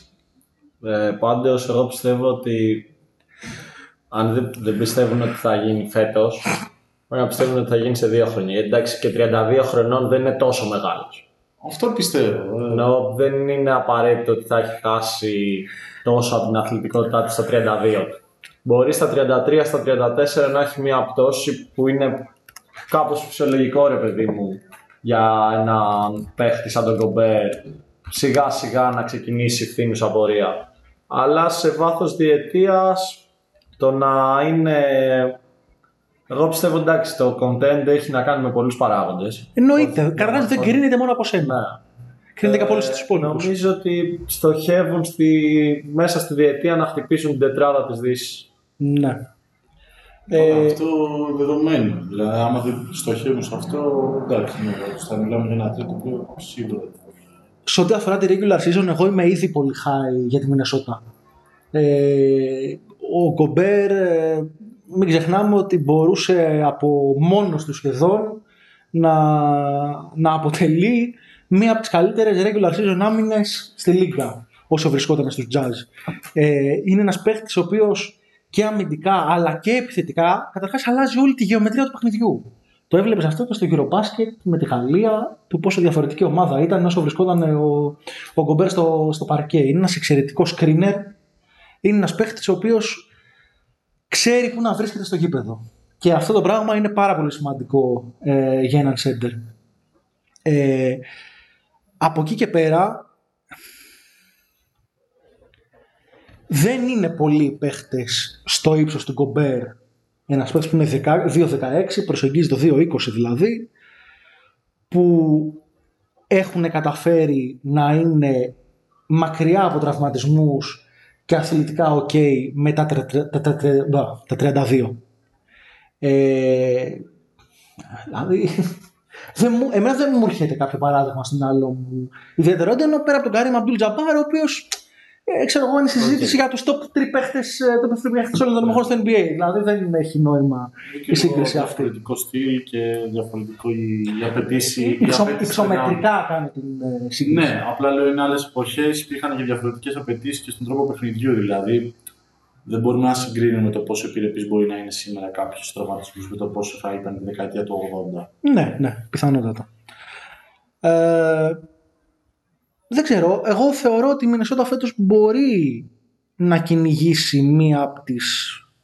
να γλιτώσει το play Okay. να κυνηγήσει μία από τις πρώτες έξι θέσεις ε, ε, της Δύσης αλλά φοβάμαι ότι ε, στα play-off ο δεύτερος γύρος είναι ταβάνι.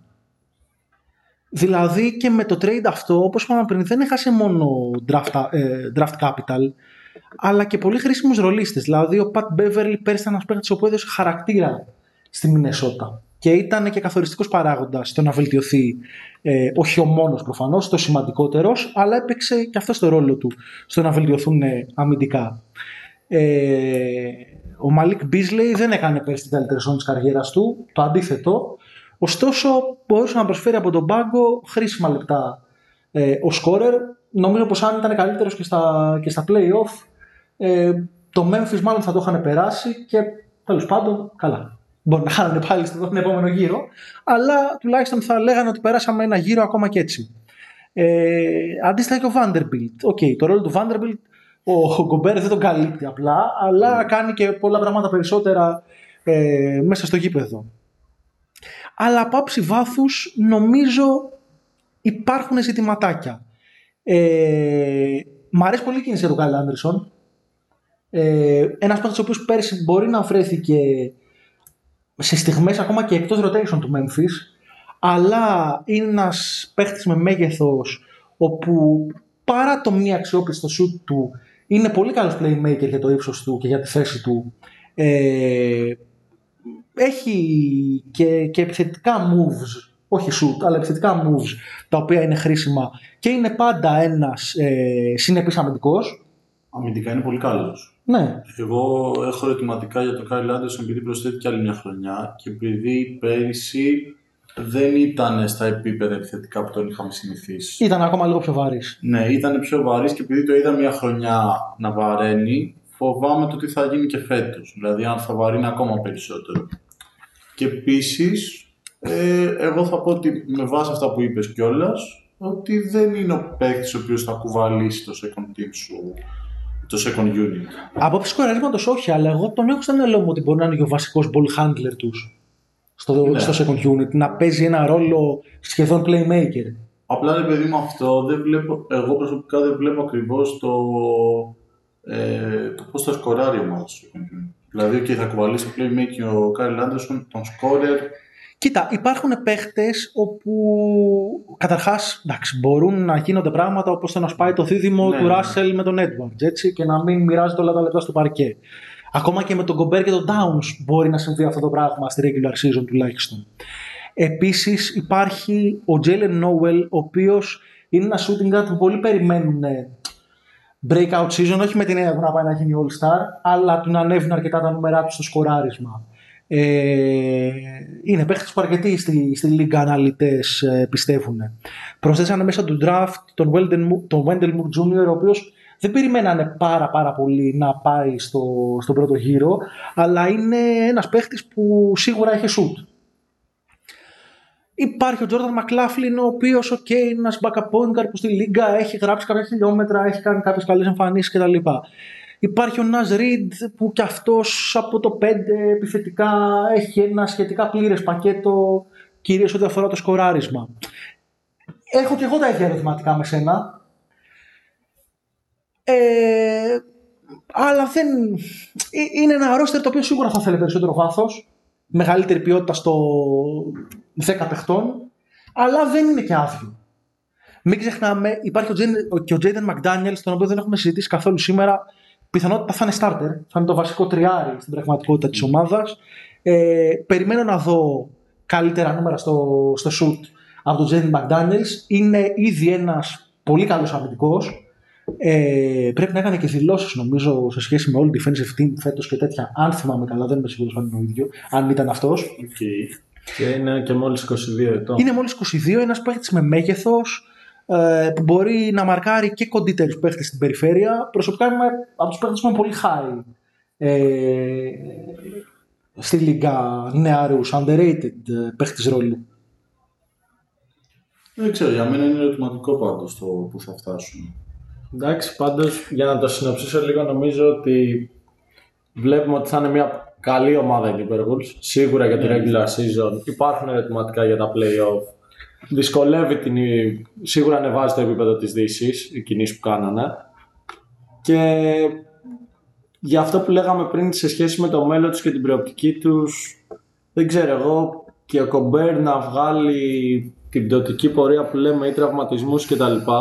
Νομίζω λόγω ότι ο Towns πλέον έχει γράψει πόσα χρόνια στην ομάδα, θέλει να παίζει σε μια καλή ομάδα και για να πείσουν και τον Edwards, τον νεαρό του superstar όπως τον βλέπουν, να μείνει για πολλά χρόνια στην ομάδα, το να έχουν ας πούμε την επόμενη τριετία, τετραετία μια καλή ομάδα η οποία να κάνει κάποιες πορείες στα play-off κτλ. Ακόμα και όταν θα λύγει το συμβόλαιο του Κομπέρ, ο Towns θα είναι 30 και ο Edwards 25 Ναι, να μπορεί να, να μπορούν έχουν να πούνε ότι είναι αυτοί οι δύο για την επόμενη δεκαετία στην ομάδα μας και χτίζουμε γύρω από αυτούς και να τους πείσουν ότι είναι μια ομάδα η οποία μπορεί να διεκδικήσει πράγματα. να εδρεωθούν και ως franchise στο NBA Ναι. που διεκδικεί πράγματα, που διεκδικεί για παράδειγμα πλεονέκτημα έδρας. Ακόμα και αυτός, στη regular season, ώστε κάποια στιγμή να μπορούν να διεκδικήσουν ίσως και κάποιο free agent. Ναι, γιατί μέχρι τώρα είχε και μία φήμη σαν ομάδα συνολικά που δεν ήταν καλύτερη. Όχι, όχι, όχι. Ε, Ως franchise θεωρείται ένα από τα Αρκετά πιο χρόνια. από τα αδύναμα του NBA. Ε, το over-under τους, για να πάμε και εκεί, βρίσκεται στις 48,5 νίκες. Δύσκολο. Με 49 νίκες πέρσι, για παράδειγμα, θα βρισκόντουσαν έκτη πάνω από τους, πέρα από τον Denver. Με 48 θα ισοβαθμούσαν με τον Denver. Βέβαια να πούμε ότι πέρυσι. Πέρσι είχαν 46. Ήταν ήδη πέρσι μια καλή ομάδα. Εγώ λοιπόν θα πάω με το over. Θα πάω με το over. Θεωρώ ότι στη regular season, άμα βάλουμε το ποιες από τις περσινές ομάδες μπορούν να υπερπηδήσουν, για μένα μπορούν να βρεθούν πάνω. Καλά, από τη Utah δεν το συζητάω, έτσι. Ε, μπορούν να βρεθούν πάνω και από τον Dallas, το φετινό Dallas. Μπορούν να βρεθούν πάνω και από το φετινό Memphis, θα πω εγώ. και μπορούν να βρεθούν πάνω δεν λέω ότι είναι φαβορή έτσι, για να γίνει αυτό, αλλά μπορούν να βρεθούν πάνω και από τους φετινούς Suns. Λέω τις τρεις ομάδες, Okay. ενώ πέρα από τη Utah που είναι προφανές, τον Dallas, τους Grizzlies και τους Suns, που προσωπικά βλέπω να πέφτουν φέτος ε, σε σχέση με την περσινή τους κατάταξη στα standings. Βλέπω όμως, για παράδειγμα, άλλες ομάδες όπως η Νέα Ορλεάν να είναι αρκετά πιο πάνω, όπως το Denver να είναι αρκετά πιο πάνω, όπως τους Clippers να είναι αρκετά πιο πάνω. Αλλά ε, you win some, you lose some.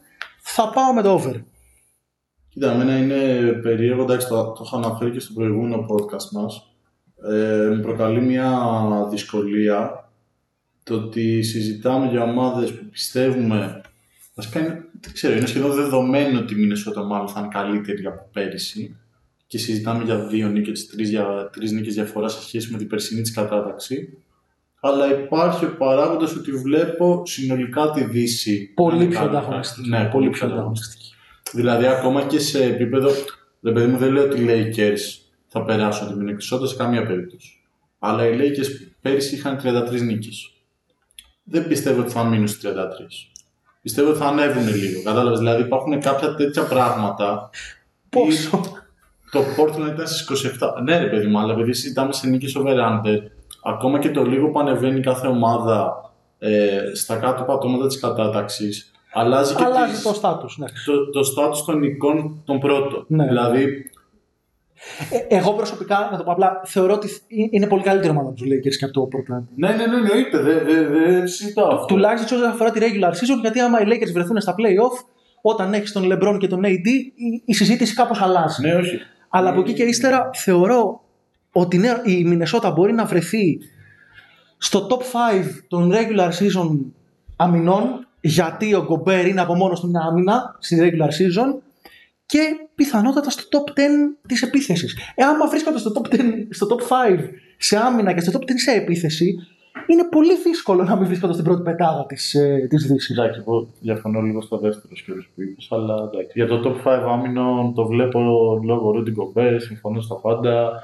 Εντάξει, το top 10 επίθεσης για μένα είναι δύσκολο. Είναι να δύσκολο. βρίσκονται. Top 15 ρε παιδί μου. Δηλαδή, okay, θα τους, ίσως να τους σκοτώσει λίγο το second unit τους, αλλά είναι μια, αν εξαιρέσει το κομπέρι, είναι μια επιθετικά oriented ομάδα. Ναι. Ε, ναι, και αν εξαιρέσει και κάποιους ρολίστες που βάλανε από τον Κάιλ Άντερσον. Ναι, ναι, ναι. Ναι, όχι, εντάξει, δεν είμαι ότι δεν πηγαίνω ακριβώς στο under, απλά λέω τη σκέψη μου ότι με δυσκολεύει στο να αποφασίσω στο over-under. Εντάξει. Γιατί είναι ο outsider; Ε, είναι ισόποσα. Mm. Δίνουν ακριβώς την ίδια απόδοση 48, ε, το over under 48,5. Ναι, σαν πρόβλεψη εγώ θα πάω με το over. Στοιχηματικά δεν πιστεύω ότι αξίζει τόσο. Εντάξει, ναι, στοιχηματικά η αλήθεια είναι σε over under πάνω από 5-6 τη χρονιά σε ομάδες NBA δύσκολα βρίσκεις Ναι. να αξίζουν πολύ. Είναι διαβασμένοι οι books συνήθως αυτά. Αυτό, αυτό. Το Denver τους ξέφυγε. Έχει δίκιο. Ε, θα πάω και εγώ με το over μάλλον. Αλλά λέω ότι ναι, με δυσκολεύει πολύ σαν απόφαση. Ωραία. Ας συνεχίσουμε Με το Portland Blazers. με το boring, boring Portland. Ναι, εντάξει, τα έχουμε ξαναπεί και σε άλλα podcast. Ε, μία χρονιά που θα ξαναπεριμένουμε το Lillard σαν superstar της ομάδας. Κάνανε κάποιες καλές κινήσεις γύρω του, πιστεύω, στην off-season. Πήραν τον Gary Payton από τους Warriors. Πολύ χρήσιμο εργαλείο, τα είχαμε πει και στο προηγούμενο podcast, ότι και κάπως μπορεί να έχει έναν παρόμοιο ρόλο με τους Warriors. Έχει το ερωτηματικό λόγω ηλικίας ότι έκανε breakout season μόλις πέρσι. Το να ανταποκριθεί και στο Portland σε έναν παρόμοιο ρόλο και να δώσει ας πούμε την άμυνα και επιθετικά ό,τι έδινε δίπλα στον Γκάρι και δίπλα στον Lillard. Πήραν μέσω trade από τους Pistons τον Jeremy Grant. Ναι, δώσανε τον Gabriel Προσίντα. Ε, μπορεί να είναι pick, είναι το νούμερο 36 pick τέλος πάντων στο φετινό draft. Ένα first round pick από το Milwaukee του 2025, το οποίο αν δεν κάνω λάθος είναι και protected, δεν είναι καλό pick. Και δύο second round picks. Δεν δώσανε και πολλά πράγματα για να τον πάρουν. Η αλήθεια είναι φθηνά τον αποκτήσανε. Καμία σχέση με κάτι πακέτα που φαίνεται να ζητούσαν στην αρχή Pistons με δύο first round picks κτλ. Καλό είναι ο Τζέραμι Γκραντ, αλλά δεν είναι και τίποτα φοβερό. Ναι. Ναι, αυτό. Αμυντικά δεν έχει βρεθεί στα ίδια επίπεδα που ήταν ε, στο Denver γιατί ανέλαβε και περισσότερο ρόλο επιθετικά στους Pistons μπορεί να δημιουργήσει δική του επίθεση αλλά δεν είναι ο πιο efficient παίχτης να το κάνει αυτό με Άιζο και τα λοιπά. Μέτριο σουτέρ είναι. Λογικά περιμένει το Portland να, σε ένα χαμηλότερο ρόλο επιθετικά να, να αναβαθμιστεί αρκετά ξανά αμυντικά. Και να γυρίσει και στις μέρες του, του Denver. Οκ. Πέρα από το αμυντικό κομμάτι, ήταν και πιο σταθερό σουτέρ με το Denver. Αλλά εκεί είπαμε τα σουτ τα οποία έπαιρνε. ήταν και διαφορετικά Ναι, ήταν διαφορετικά. Αλλά δεν ξέρω αν θα γυρίσει αυτό. Δηλαδή στο να είναι spot shooter ε, και να μην παίζει τόσο σημαντικό ρόλο στην, στο, στο πώς κυλάει η επίθεση, ρε παιδί μου. Ναι, τι βρίσκεται δίπλα στο Lillard, πάλι βρίσκεται δίπλα στο Lill- Lillard ένας undersized scorer. Ο, θυμίστε μου το όνομα τώρα που έχω κολλήσει. Σίμον. Ο Ανφέρνη Σάιμονς, μπράβο. Ε, ο οποίος πήρε και ένα συμβόλαιο πολύ ψηλό, σχεδόν, σχεδόν 25 εκατομμύρια το χρόνο. Ε, φοβερά efficient shooter. Πέρσι έχει κάνει συγκλονιστικά match. Καταρχάς σε catch and shoot, σουτάρει σχεδόν 50% σε catch and shoot καταστάσεις τρίποντο. Έτσι. Ε, με επιθετικά ένας πάρα πολύ ωραίος παίχτης, που από εκεί και ύστερα είναι επανάληψη μιας συνταγής που έχει δοκιμαστεί και έχει αποτύχει. Ναι. Και μάλιστα είχε δοκιμαστεί όταν ο Damian Lillard βρισκόταν και στο αθλητικό του prime. Που τώρα η λογική λέει ότι δεν θα βρίσκεται στο αθλητικό του prime ο Lillard. Γιατί έρχεται από τραυματισμό, γιατί μεγαλώνει, έτσι. Παραμένει βασικός ψηλός ο Ιουσούφ Νούρκιτς, ο οποίος ε, όχι απλά δεν βρίσκεται στο αθλητικό του πλα- prime, ε, prime πλέον είναι πο- πολύ βαρύς. Πολύ βαρύς στην άμυνα. Για μένα είναι το σημαντικότερο πρόβλημα της ομάδας. Ε, ρε παιδί. Έχει ξαναδοκιμαστεί και αυτό και να είναι σε καλύτερη κατάσταση. Με τον ίδιο αυτή τη φορά, ναι.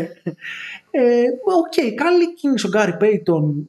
Μία πραγματικά πολύ καλή σεζόν έχει κάνει στην ABA την περσινή και σε ένα πολύ ιδιαίτερο ρόλο. Αλλά όπως είπε πολύ σωστά ο Κωστής, στον ίδιο ρόλο η λογική λέει ότι θα ε, προσπαθήσουν να τον εντάξουν και φέτος.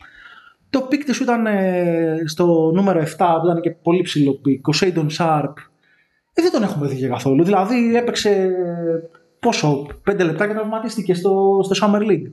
Δεν ξέρω σε τι κατάσταση είναι αυτή τη στιγμή, αν έχει γυρίσει κτλ. Η αλήθεια είναι δεν έχω δει και πολλά pre-season παιχνίδια μέχρι στιγμής.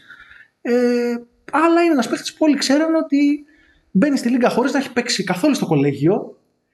Που στο Λύκειο ξαφνικά βρέθηκε να θεωρείται το νούμερο ένα recruit στη χώρα ε, μετά από ένα breakout τουρνουά που είχε κάνει ως λυκειόπαιδο, δεν είναι ότι ήταν ένα ταλέντο που συζητιόταν εδώ και 3-4 χρόνια, ρε παιδί μου, πόπο έρχεται ο Σέιντον Σάρπ, πόπο έρχεται ο Σέιντον Σάρπ.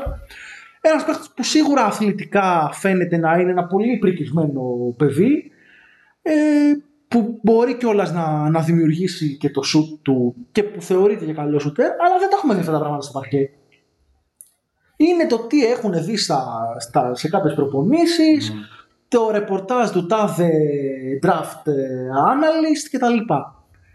Μια επιλογή τέλος πάντων που δεν δείχνει να είναι μια κίνηση. Πάμε να πάρουμε ένα ασφαλές pick το οποίο μπορεί να παίξει και να προσφέρει άμεσα ε, από φέτος. Που υπήρχαν τέτοιες επιλογές στο φετινό draft ε, στο top 10.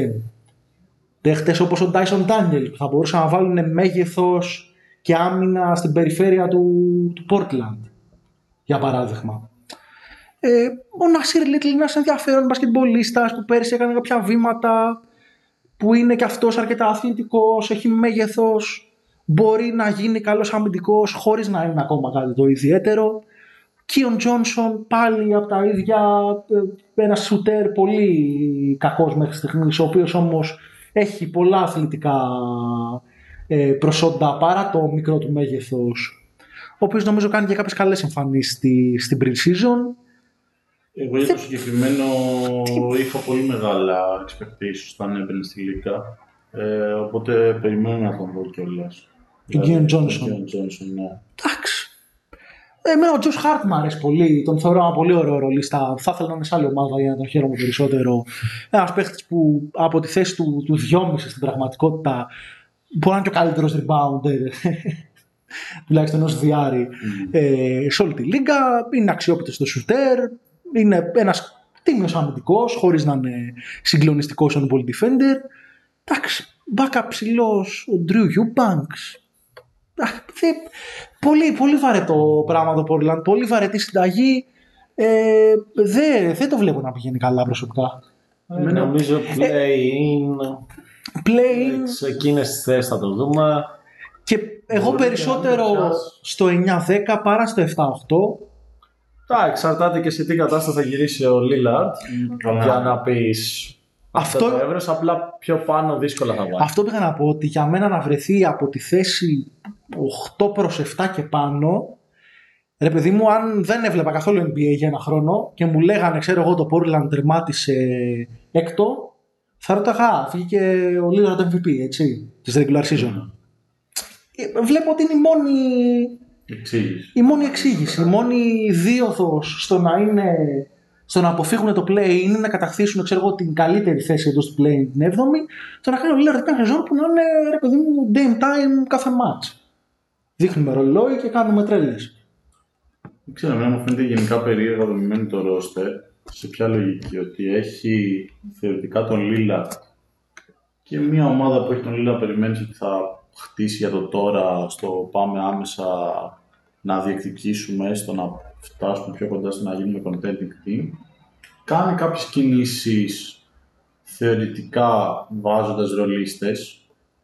Μπορείς να πεις, ρε παιδί μου, τον Jeremy Ga- ε, Grant, ξέρω εγώ, ε, που ήρθε φέτος. Οκ. Ε, και τον Josh Hart. Παρ' όλα αυτά υπάρχουν και πολλοί πιτσιρικάδες που και εγώ έχω ένα ενδιαφέρον να τους δω. Αλλά σε μια ομάδα που μάλλον δεν έχει και τέτοιο σκοπό. Αλλά και ο σκοπός που έχει δεν βγαίνει κάπου στο γήπεδο. Δηλαδή, για μένα, ρε παιδί μου, το σημαντικότερο όταν έχεις τον Damian Lillard είναι το ότι θέλεις να έχεις ένα πεντάρι το οποίο και να τον βοηθάει να τρέχει την επίθεση και αμυντικά λόγω των προβλημάτων των οποίων θα έχει η ομάδα ε, να σώζει καταστάσεις. Να είναι τουλάχιστον εξαιρετικός rim protector. Ναι. Αυτή τη στιγμή δεν έχει ούτε το αναπληρωματικό της πεντάρι δεν είναι αυτό.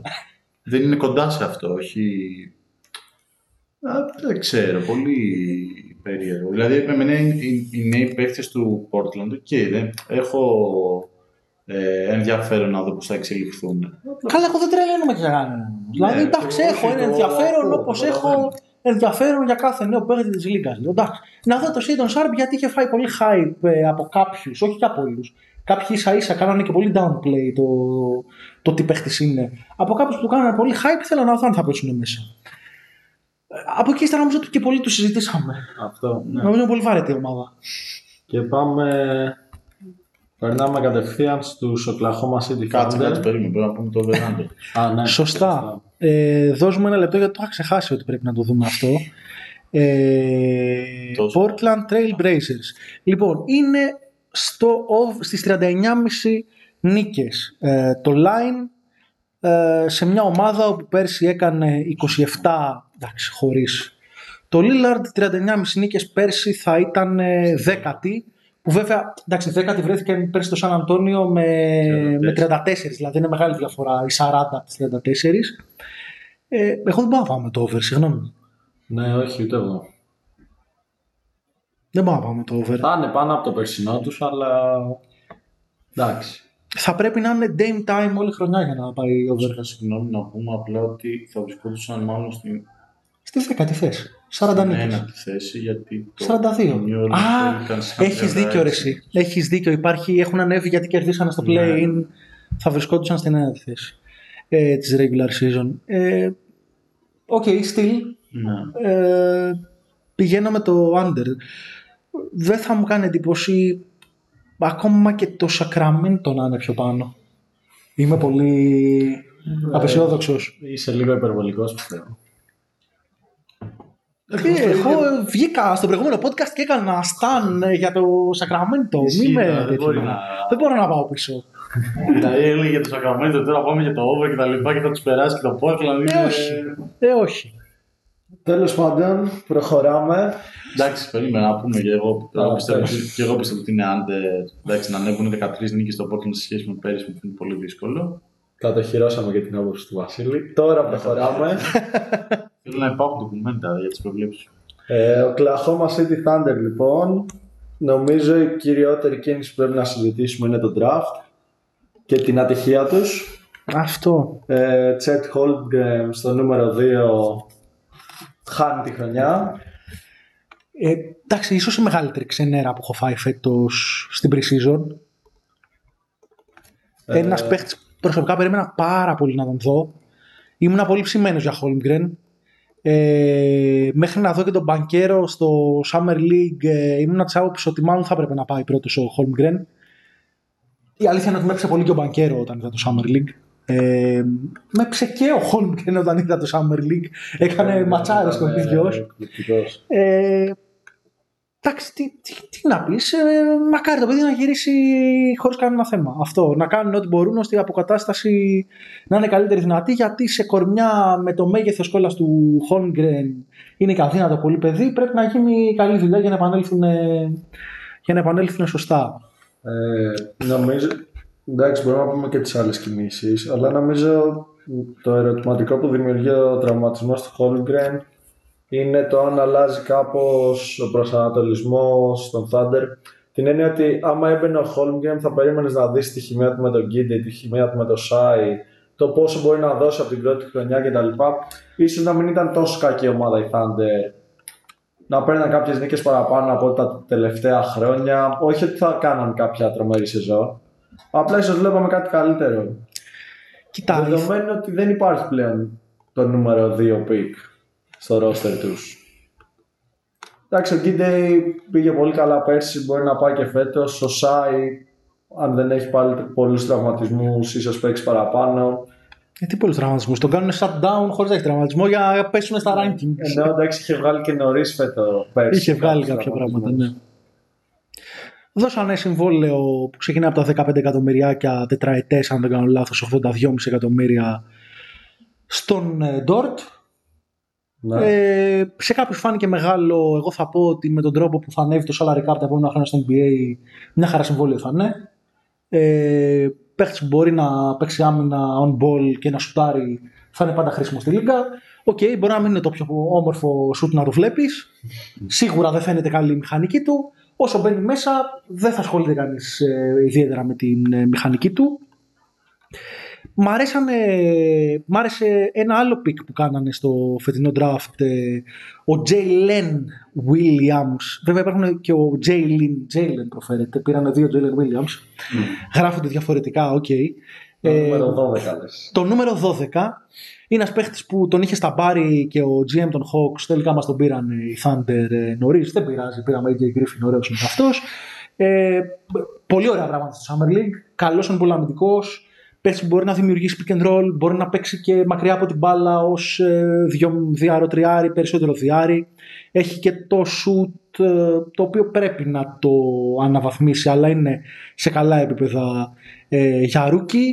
Ε, ρε παιδί μου, θεωρώ ότι έχει το potential να γίνει καλός, πραγματικά καλός, έως πολύ καλός starting shooting guard στη λίγα με βάση αυτά που είδαμε τουλάχιστον στο, στο Summer League. Η προηγούμενη επιλογή στο νούμερο 11 πίκο ο Ουσμάν Dieng είναι λίγο πιο, ένας πολύ πιο ωραίο παίχτης, ψηλός, με shooting potential, έπαιζε πέρυσι στην Αυστραλία, ε, στο πρώτο μισό της σεζόν τα πήγαινε χάλια, είχε τώρα άθλια νούμερα, ε, ειδικά σε efficiency, δεν έμπαινε μπάλα με τίποτα στο καλάθι. Έδειχνε όμως κάποια πράγματα στην άμυνα. Το δεύτερο εξάμεινο έγινε το αντίστροφο, χειροτρέψε πολύ αμυντικά, ε, αλλά βελτίωσε αρκετά τα νούμερά του ε, σε ό,τι αφορά την, ε, το σκοράρισμα. Ε, έχει πολύ μέγεθος για, για τριάρι. Από αθλητικότητα δεν είμαστε και πολύ φοβεροί. Δεν πηδάμε ρε παιδί μου καλόν άνθρωπο, σίγουρα από πάνω. Ε, αλλά παίχτη με μέγεθος και σουτάρει. Όποτε βλέπεις τέτοιο παίχτη, ακούς πάντα τις χαζέ, τα χαζά comparisons με τον Kevin Durant.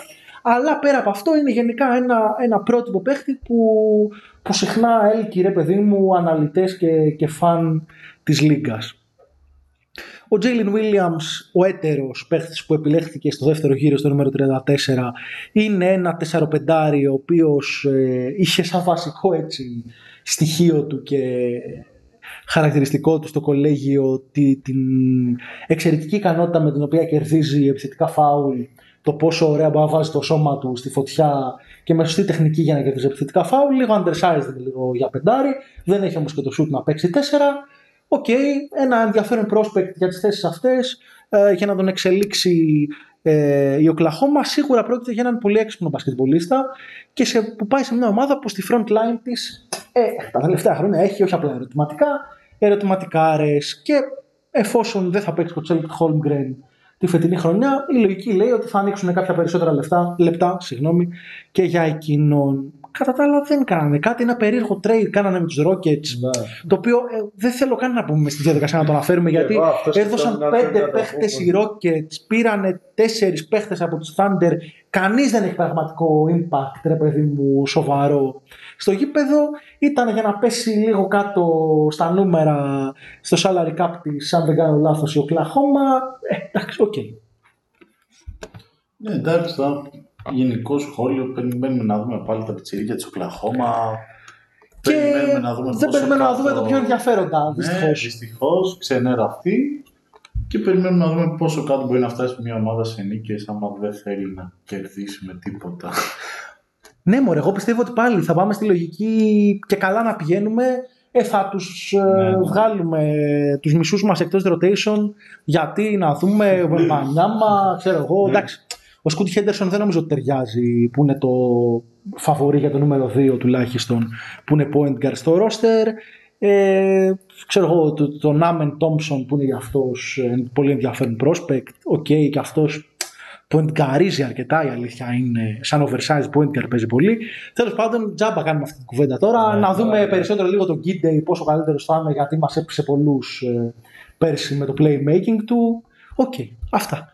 Ναι, νομίζω εντάξει τα έχουμε ξαναπεί για το συνολικό πλάνο των Oklahoma City σε προηγούμενα podcast. Το αγωνιστικό, αν μας κάνει κάτι εντύπωση και τα λοιπά, θα το ξανασυζητήσουμε σίγουρα μέσα στη χρονιά. Ε, ναι, μωρέ.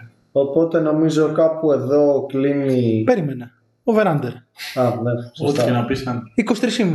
Ε, 12 να Κάτσε ρε, πέρσι έκαναν 24. Ε, 12 να μου λίγο πιστεύω να κάνουν λιγότερες. Λες, ε. Οριακό, οριακό. Κοίτα, Μάλλον προς το under. μάλλον προς το under γιατί βέβαια υπάρχει η Utah και το San Antonio το οποίο θα είναι θα, Μπράβο, ε. θα, εντάξει, Utah όχι όπως είπαμε, αν δεν κάνουν άλλα trade, αλλά το San Antonio θα είναι πολύ κακό φέτος. Πολύ, πολύ κακό. Δηλαδή δεν έχει χειριστές, δεν έχει. εντάξει. Τέλος πάντων, θα συζητήσουμε όταν έρθει η ώρα για το San Antonio. Ε, no bet, παιδιά. Δεν, δεν, Ναι, εντάξει. δεν χρειάζεται. no bet. Και νομίζω τώρα κάπου εδώ κλείνουμε το σημερινό podcast σε σχέση με την Northwest και θα συνεχίσουμε Με την τελευταία την τελευταία division της division της Δύσης. Δύσης. θα έχουμε και για την Ανατολή. Η λογική λέει ότι θα προσπαθήσουμε μέχρι τη βραδιά έναρξης του NBA να έχουν βγει όλα τα podcast. Στην πραγματικότητα να έχουμε 6 μέρες φωτιά με ένα podcast την ημέρα όπου κάθε μέρα θα μπορείτε να ακούτε Μπορεί και λίγο περισσότερες. Ας μην, και για μια ε, διαφορετική division. Εντάξει, δεν ας ξέρω αν θα αφήσουμε τα προλάβουμε. νούμερα και σας υποσχόμαστε ότι θα έχει συνέχεια και άλλα podcast ε, για την off-season. Καλή συνέχεια να έχετε. Συνέχεια.